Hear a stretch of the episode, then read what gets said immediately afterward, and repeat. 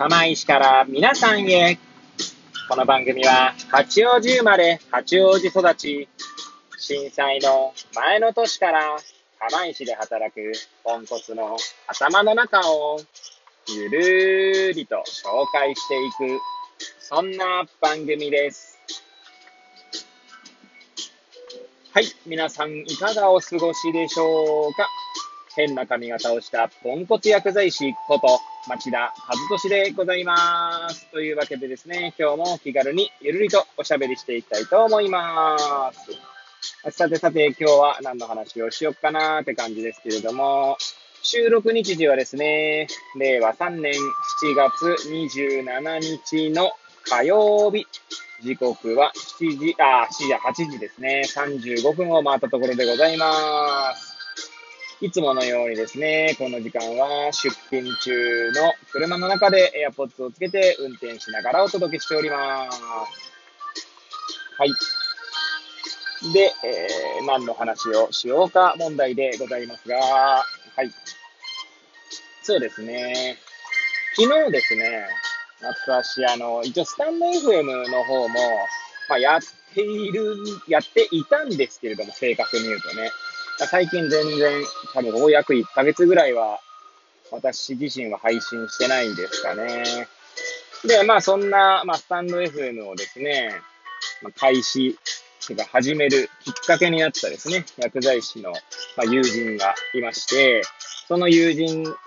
あともう一人の友人と、まあライブ配信を一応月1でですね、3人で月1で喋るっていうのでですね、今今月で3回目ですね。はい。で、一応、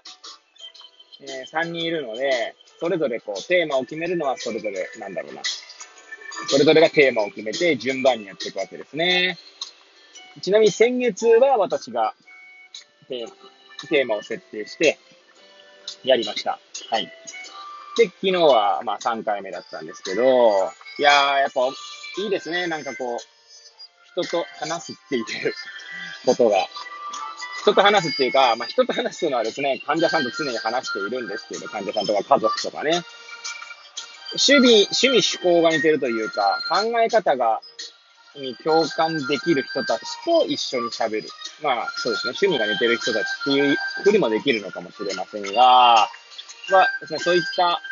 なんだろうな、雑談っていうんですかね、は、なんかとても刺激的になるなと感じた次第でありまして、そのことについてですね、今日はちょっとゆるりと語っていきたいと思います。はい。もしよければ最後までお聞きいただければ幸いでございます。冒頭、まあ説明しましたようにですね、まあ、スタンド FM では、まあ、ちなみに私は、ちなみにとか私自身はですね、本を読んでは独り言ラッシュということでですね、図書館で借りた本を紹介したりとか、読んだ本を紹介したり、まあ、そういったことをしているんですね。はい。で、まあ、なんて言うんでしょうね。ただ、最近、本を読む時間を確保しようとするわけですよね。そうするとですね、なんかそれだけで終わってしまうみたいな、あの、ことがありまして、配信するに至らないみたいな。まあ、正確に言うとですね、結構本を読むまでにですね、ネットサーフィンしてしまったりとか、そういう無駄な時間を過ごしているので、えー、本を読むのが遅くなり、結果配信せずに 終わるという、まあ、サイクルにはなっているんですけれども、まあ、ちょっとですね、まあ、自分の記憶に定着させる意味でもですね、ちょっとまた配信していきたいな、なんて思いますね。はい。で、まあ、そんな私とですね、ほどほどな薬剤師という、えー、なんだろうな、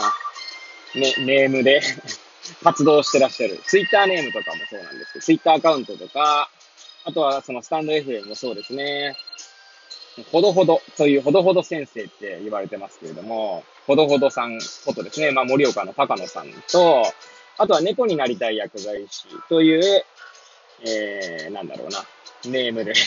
アカウントネームで活動してらっしゃる根本さんですね。東京だったと思いますけれども、はい。その3名でですね、3回目お話しさせていただいて、今回はですね、情報というところですね、比較的ちょっと薬剤師寄りのテーマで、医学情報の、まあ、活かし方みたいな、探し方みたいな感じなんですけど、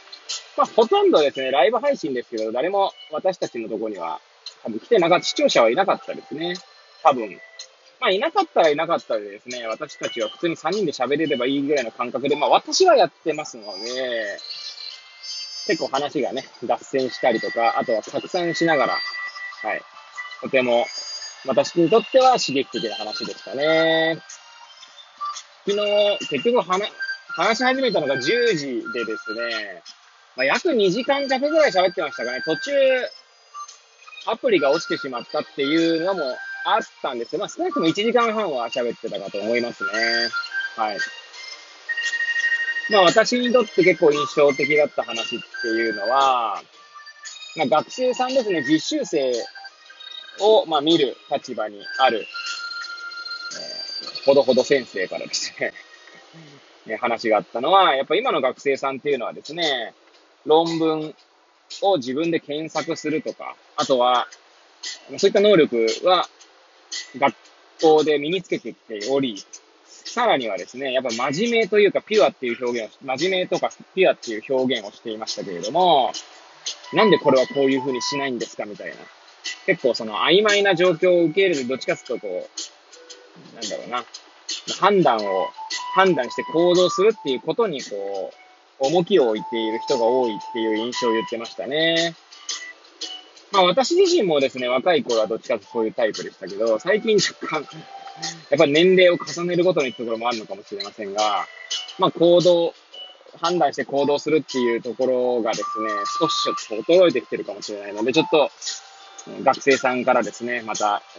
なんだろうな、刺激を受けながらやっていきたいな、なんて思いますね。はい。猫になりたい薬剤師さんはですね、今、現場にいないらしいんですよね。現場というのは薬局の現場ではなくて、まあどっちかというと本部に近い立場でですね、医学情報とかを検索したり、あとは現場のサポートをする、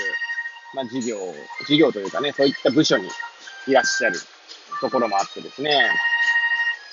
まあいろいろまた刺激的な話、私にとって刺激的な話を聞いたんですけど、医学論文とか、あとはそのガイドライン、あとは、